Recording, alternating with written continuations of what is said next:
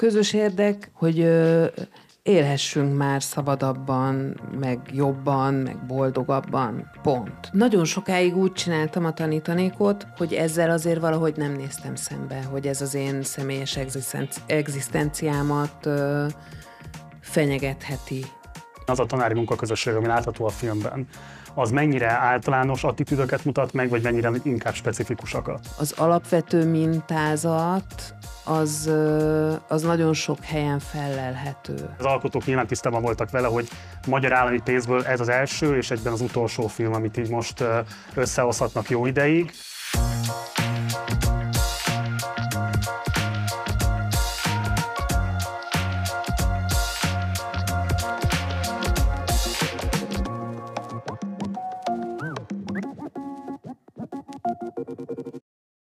Szép estét kívánok, és köszöntök mindenkit itt a film utáni beszélgetésen.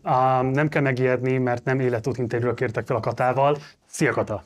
Szia, Marci! Azért vagyunk most itt, hogy egy picit a film által felvetett kérdések mentén beszéljünk arról, hogy a Törley Kata, illetve maga a Tanítanék Mozgalom hogyan látja az oktatás helyzetét. És mielőtt ebbe belekezdünk, személymetlen arra fogom kérni a közönség tagjait, mert hallottam, hogy volt itt egy taps, ami a filmnek szólt, de szerintem szólhatna most egy taps, mert valószínűleg régen volt utoljára ilyenre, hogy sor kerülhetett volna, ami a Tanítanék Mozgalomnak és a Törley Katának szólt.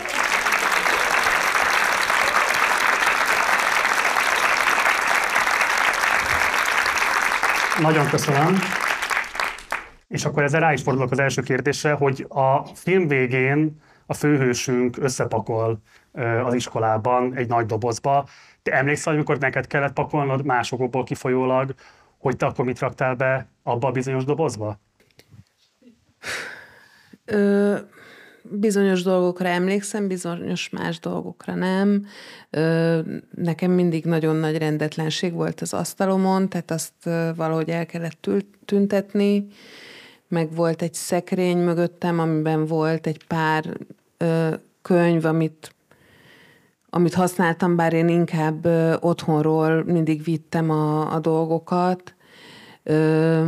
És volt egy fiókom, amiben egy olyan 15 évnyi borítékok, papírok voltak, amiket sose néztem meg, csak mindig beraktam. Ez egy ilyen nehezen nyitható fiók volt így, aztán azt is ki kellett ürítenem. Ezeket pakoltam össze egy első menetben, de nekem több menet volt egyébként. De nem volt ez, szóval, hogy ez egy nehéz dolog volt, igen. Ugye a filmnek egy ilyen nagyon érdekes kérdés, én több interjút csináltam már veled, de soha nem beszélgettünk igazából ilyen pedagógiai módszertani kérdésekről, és egy dolgot mindenképpen szeretnék fölvetni neked. Ugye a film szerintem érdekesen játszik azzal a kérdéssel, hogy lehet-e olyan társadalmi környezet, lehet-e olyan politikai környezet, amelyben egy filmnek az ajánlása, nem tananyaggá tétele, de az ajánlásként történő megfogalmazása, az fölvette morális aggályokat sem, vagy sem. Most a film tartalmát egy picit vonatkoztassunk el, nyilván nehéz, mert az a lényeg, hogy a film tartalmában mutatott-e bármi olyasmit, ami kárt okozhat a fejlődésben lévő fiatalok számára, vagy sem, de hogy ez érdekelne, hogy neked valaha volt-e olyan típusú dilemmád, mint amivel a film főhőse szembesült, tehát hogy volt-e olyan, hogy te meggyőződésed szerint szívesen javasoltál volna valamit, de azt gondoltad, hogy nem, ez pedagógiailag nem biztos, hogy igazolható. Azért nehéz a kérdés, mert ez a film, ami a filmben levő film, az ajánlott film, Agnieszka Hollandnak egyébként a Teljes napfogyatkozás című filmje. Ez egy olyan film, amit én körülbelül 20 éve láttam, vagy amikor bemutatták, nem tudom, 15. És a Covid alatt én magam, amikor francia civilizációt tanítottam, és a francia szimbolistákat, akkor pontosan ezt a filmet ajánlottam a diákjaimnak, és egyáltalán nem merült fel bennem, hogy valami rosszat, vagy akár határsúrlót tennék. Ugye ez egy olyan korszak volt, amikor amikor nem lehetett csak az iskolán belül a tanórákon megszokott módszerekkel dolgozni, online kényszerültünk tanulni és tanítani, és akkor mindenféle dolgot kitaláltam, hogy egy kicsit túlélhetőbb legyen ez az egész. És nekem teljesen természetesen így eszembe jutott, hogy van ez a film, és akkor Verlaine-t szoktam tanítani egyébként ilyenkor, és akkor gondoltam, hogy hát ahelyett, hogy megkérem őket, hogy a Wikipédián nézzenek utána az életrajznak, több projektet adtam nekik, és az egyik az volt, hogy nézzék meg ezt a filmet, és ennek alapján próbáljanak egy Verlaine életrajzot, vagy egy Verlaine megközelítést találni, és aztán ki megtehette, de lehetett verset is választani, tehát hogy egy ilyen palettát kitettem eléjük. És igazából azelőtt, hogy ezt a filmet, az Elfogy a levegőt láttam volna, nekem egyszer sem merült fel, hogy ez problémás lett volna, és más dolgokkal kapcsolatban sem. Lehet, hogy a tanári praxisomban voltak olyan anyagok, bevitt plusz tananyagok, amikbe bele lehetett volna kötni, de soha nem úgy vittem be őket, hogy ez valakinél kiütheti a biztosítékot, hanem valamilyen pedagógiai célom volt vele. Tehát, hogy én nem ilyen módon használtam föl külső dolgokat, vagy a tankönyvön kívül eső dolgokat, hogy most akkor bátor vagyok-e, vagy határt sértek-e, vagy meddig megyek el, hanem volt egy pedagógiai célom vele, és az nem jutott eszembe, hogy itt bármiféle határsértés lehet. Egyébként a filmben szereplő tanárnőnek se jut eszébe. Teljesen természetesen a gyerekek kíváncsiságára alapozva, és azért, mert ez érdekesebbé teszi az úgynevezett tananyagot, javasolta ezt a filmet. Tehát, hogy nagyon nehéz így visszamenőleg azt rekonstruálni, hogy valahol én határtörést követtem volna el. Mert hogy sosem ez a szándék. A szándék az mindig az, hogy valami, amit meg akarok mutatni, vagy amit szeretném, hogy a tanítványaim átéljenek, ahhoz adok egy segédanyagot. Ugye a film szerintem elég tudatosan játszik azzal is, hogy hát itt az apának a legfőbb motiváció, én azt gondolom, de megint az értelmezés kérdése, tehát lehet, hogy a nézőközönség sorban a mások más gondolnak, hogy hát mit lehet tenni azért, hogy hát ennek a gyereknek nem biztos, hogy heteroszexuális vonzalmai vannak, hogyan lehetne őt a bebuzulástól hát így óvni, vagy ezt lassítani.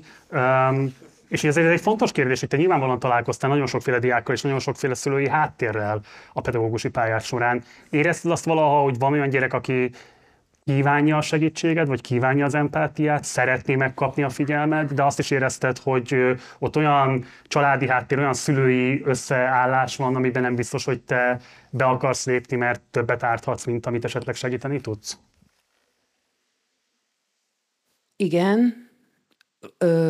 Voltak ilyen történetek a tanári életemben, főleg akkor, amikor osztályfőnök voltam,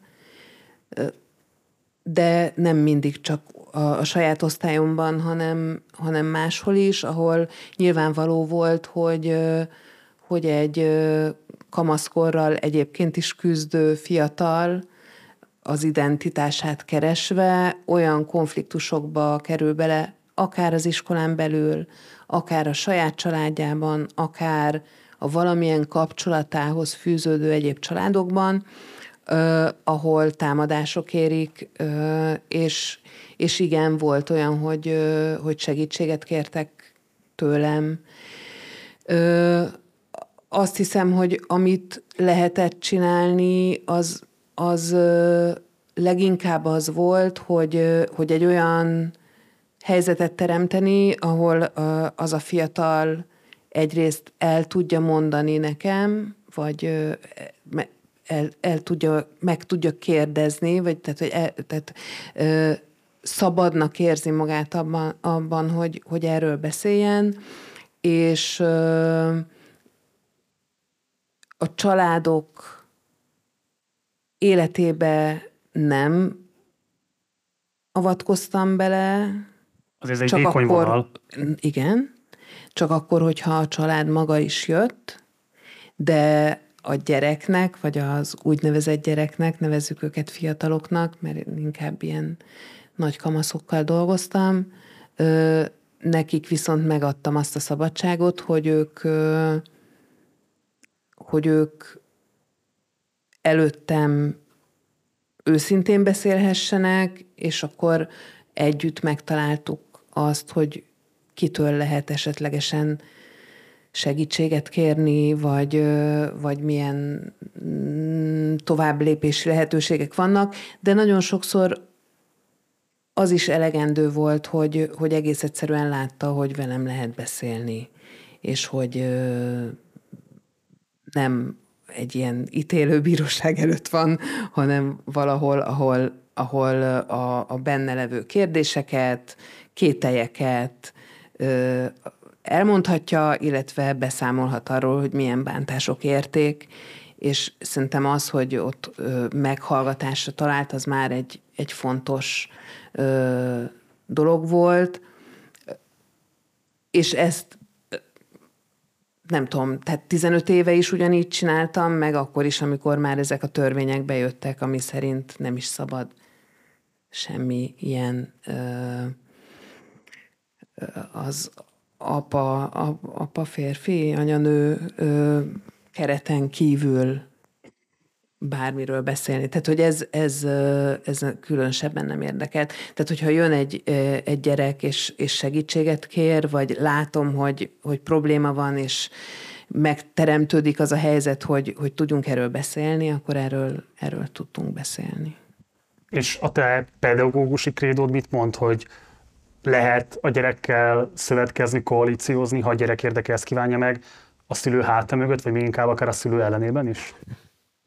Szerintem nyilván törekedni kell arra, hogy együttműködés legyen a szülővel és a családdal, de pont kamaszkorban, amikor a fiatalok nagy része teljesen egészséges és normális módon pont a szülei ellen fordul, ki ellen lázadjon, hanem a szülei ellen, akkor viszont érdemes neki egy olyan hátországot nyújtani, ami lehet, hogy a számára akkor adott helyzetben biztonságosabb, mint a szüleivel kapcsolatban. Ez nem jelenti azt, hogy el kell őket vadítani a szüleiktől. Én pontosan azt gondolom, hogy van az a pár év, amikor a szülőktől el is kell fordulni. Én mindig azon csodálkoztam, hogyha kamaszok nem lázadtak fel eléggé a szüleik és a felnőttek világa ellen. Ugye nagyon érdekes az, hogy van egy ilyen mikroközösség, ami a tanári, ami ugye hát országosan nagyon sok helyen van, de közben mégis nagyon kevés lehet úgy általánosságban is belelátni ezeknek a működésébe, és pláne egy-egy tanárinak a működésébe. Úgyhogy azt kellene kérdezni, a te tapasztalataid alapján az a tanári munkaközösség, ami látható a filmben, az mennyire általános attitűdöket mutat meg, vagy mennyire inkább specifikusakat? Nem tudom, mert valójában én is egy tanárit ismerek jól. Szóval én egy tanáriban dolgoztam nagyon sokáig, és bár vannak mindenféle tapasztalataim, vagy mások beszámolóiból találhattam ilyen, vagy tanulhattam ilyenekről, de hogy igazából egy tanáriról. De mégis valahogy az volt az érzésem, hogy az alapvető mintázat az nagyon sok helyen fellelhető. Szerintem egy ilyen, ha lehet, egy ilyen jobb sorsra érdemes tanári közösség, egy ambiciózus és egyébként a film elején elég elfogadó intézményvezetővel, vagy igazgatónővel. Tehát, hogy így első látásra azt gondolná az ember, hogy így akár rendben is lehetne. Van, aki formabontóbb, vagy újítóbb, van, aki hagyományosabb, de hogy ezek így együtt tudnak élni. És akkor látszódik meg az, ami egyébként nagyon sok helyen megtörtént itt Magyarországon is az elmúlt 2 évben, akkor látszódik az, hogy végül is mi jellemzi igazán ezeket a közösségeket, hogy egyáltalán beszélhetünk-e közösségről, amikor valami történik, amikor valamiféle úgynevezett botrány kitörőben van, és hát akkor veszélyben az iskola. És hát akkor mindent meg kell tenni, hogy nehogy veszélybe kerüljön az iskola. Ezt sose tudjuk pontosan, hogy mi ez a veszély, mi történhet.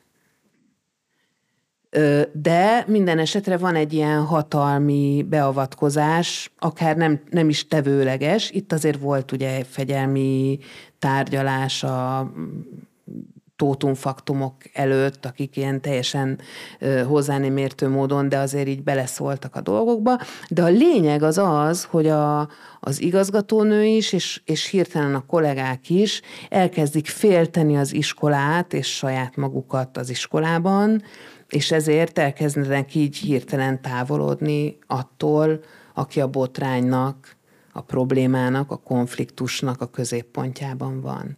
És erre utal nyilvánvalóan a többször és több szimbólumban visszajövő cím, hogy elfogy a levegő, hogy így hirtelen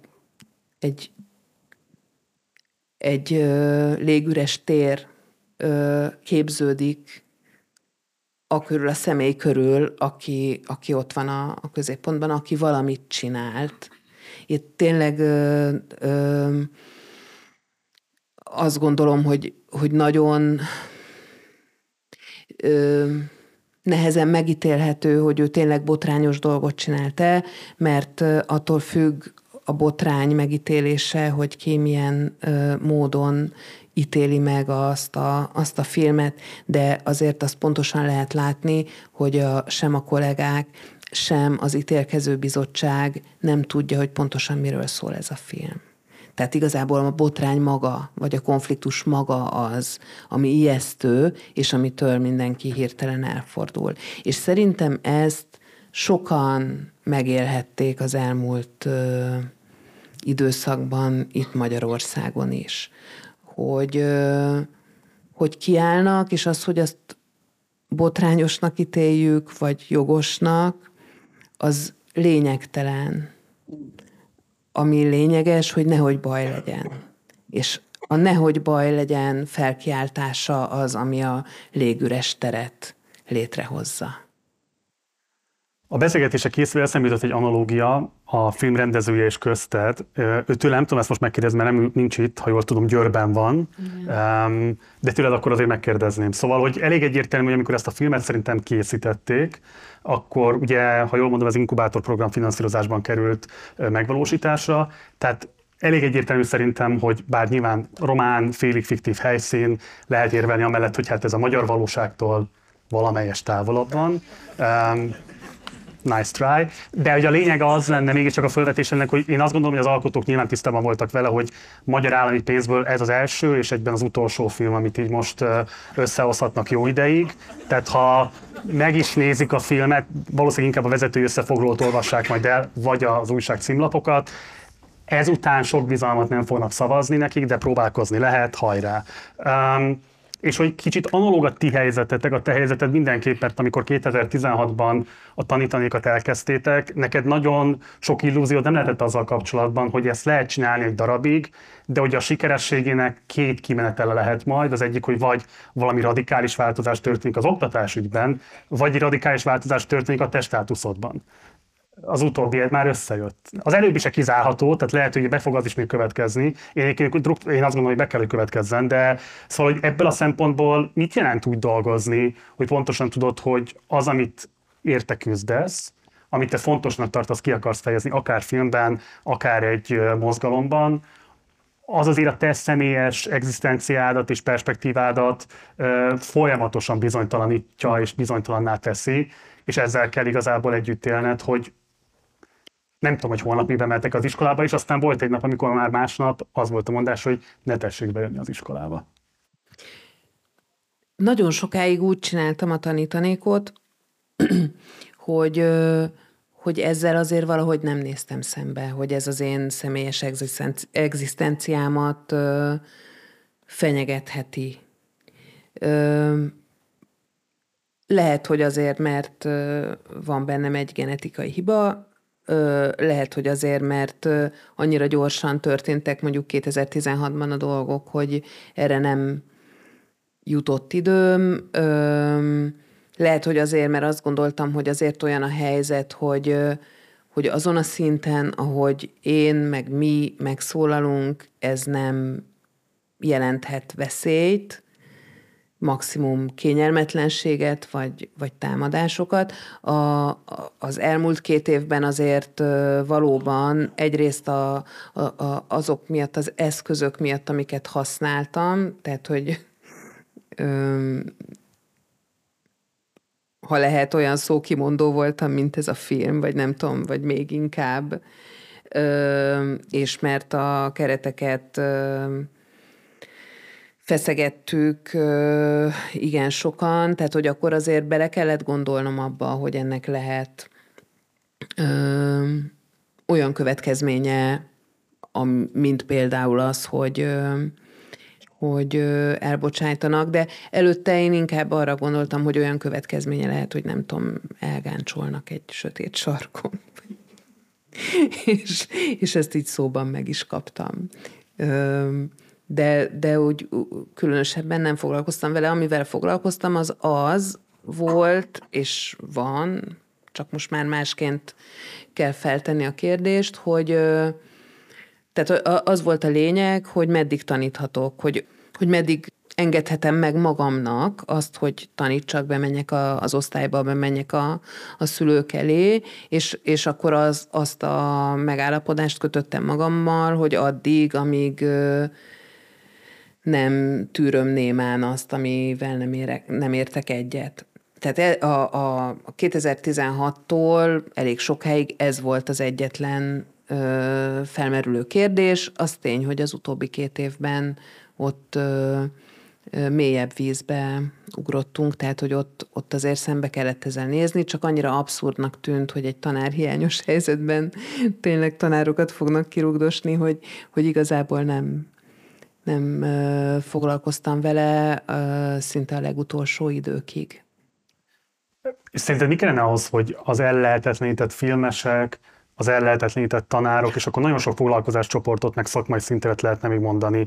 Olyanokat, akikről nem is tudunk, hogy el vannak lehetetlenítve, volánbusz dolgozók, kórházi egészségügyi szakszemélyzet, hosszan lehetne sorolni tényleg a még nyilvánosságot sem kapó szakmai csoportokat, akik hasonlóképpen le lettek darálva. Szóval szerinted mi a változás elméleted? Hogyan lehetne ezeket a csoportokat összeterelni és érdekettségbe kovácsolni? Egyáltalán mi lehetne az a közös érdek szerinted, ami közöttük meghúzható?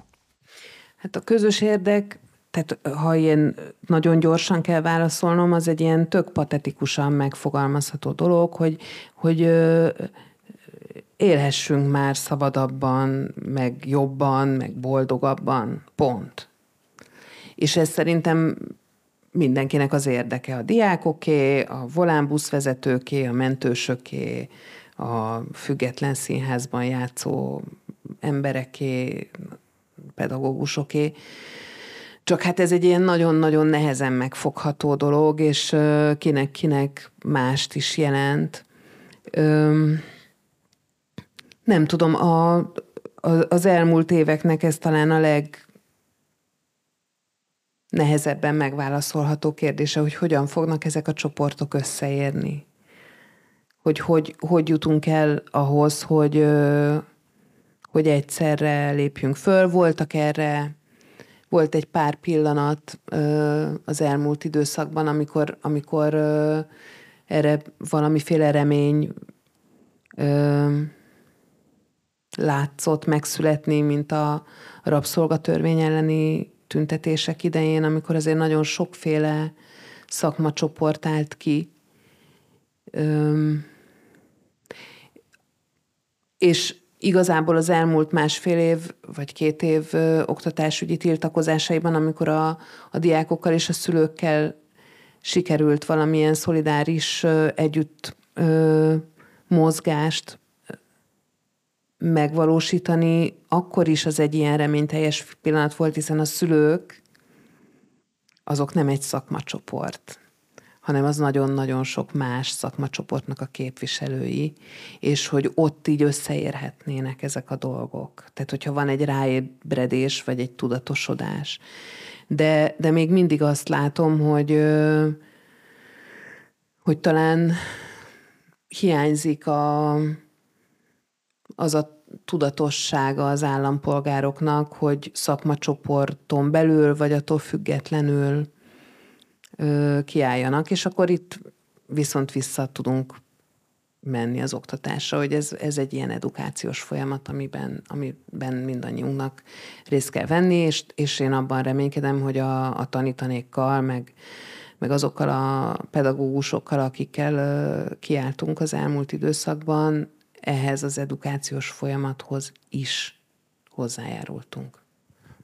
Hadd provokálok még egy kérdés erejéig, hogy megtapsoltattalak az elején, úgyhogy szerintem volt kedves gesztus is, most egy kicsit elnehezítjük. Nem, de ugye amikor a 80-as évek második felében a demokratikus ellenzék megfogalmazta a társadalmi szerződést, Kis János, akkor ott hosszan elemezték a helyzetet, hogy hát mi jó, mit kéne változtatni, stb. De így a záró tézise a szövegnek az volt, hogy Kádárnak mennie kell, pont. És ez volt az a közös minimum, amiben ki tudott egyezni az akkori demokratikus ellenzék.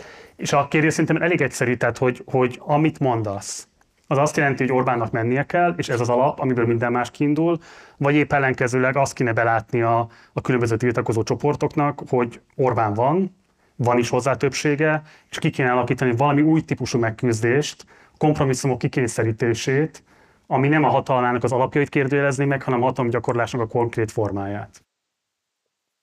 Oké, értem a provokációt. Én személyesen azt mondom, igen, Orbánnak mennie kell. Pont. De mivel láttuk, hogy Kádárnak mennie kellett, és ment, és utána azért nem sokkal újra kialakul egy ilyen autoriter, paternalista, abuzív rendszer. Azt is gondolom, hogy Orbánnak mennie kell, de ez nem elég. Nem elég. Hanem meg kell tanulnunk azt, hogy állunk szembe egy abuzív hatalommal, és azt hogy utasítjuk el, hogy állunk ki a saját jogainkért, hogy leszünk pontosan eléggé autonómok ahhoz, hogy a saját magunk és a közösségeink jól létét megteremtsük. Mert én mondhatom azt, hogy Orbánnak mennie kell, és én nagyon örülnék neki, ha menne, de akkor, és hogyha 15 év múlva jön egy Kovács. Szóval meg kell tanulnunk, hogy az a Kovács basszus ne üljön rá a fejünkre.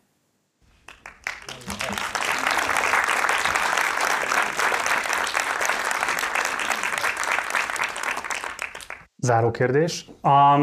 A filmben van egy elég erős jelenet, amikor a vizsgálóbizottság előtt kell számot adni a pedagógusnak arról, hogy végül is mi volt ez az ajánlott film. Ahogy te is utaltál már erre a jelenetre, kiderül, hogy a vizsgálóbizottság azt se tudja, hogy ezt a filmet eszik-e vagy isszák szó szerint. És ott azért elhangzik egy olyan kérdés, amikor ő a tanár elkezdi magyarázni a saját álláspontját, hogy ő azért mégiscsak egy ilyen absztraktabb, állampolgársági eszmény nevében is végzi a munkáját, tehát hogy neki feladata az, hogy a jövő generáció jobb legyen, mint az előző volt, és ott kifakad az opponense, hogy hát kicsoda ő, hogy ő döntse el, hogy mi az, ami a jövő generációját jobbá teszi, vagy sem.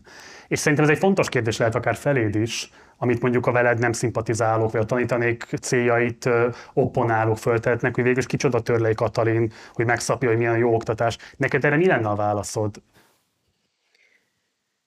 Egyébként ez egy teljesen jogos kérdés. Tehát, hogy milyen alapon mondhatom én azt, hogy így kell legyen, vagy úgy kell legyen. Egyrészt mondhatom olyan alapon, hogy ez az én véleményem, és általában oda is teszem a mondataim elejére, hogy én így gondolom, és azt állítom. Tehát, hogy nem szeretek univerzális igazságokat megfogalmazni, hanem szeretem elmondani a véleményemet, és azt kinyilvánítani. Másrészt pedig szerintem akkor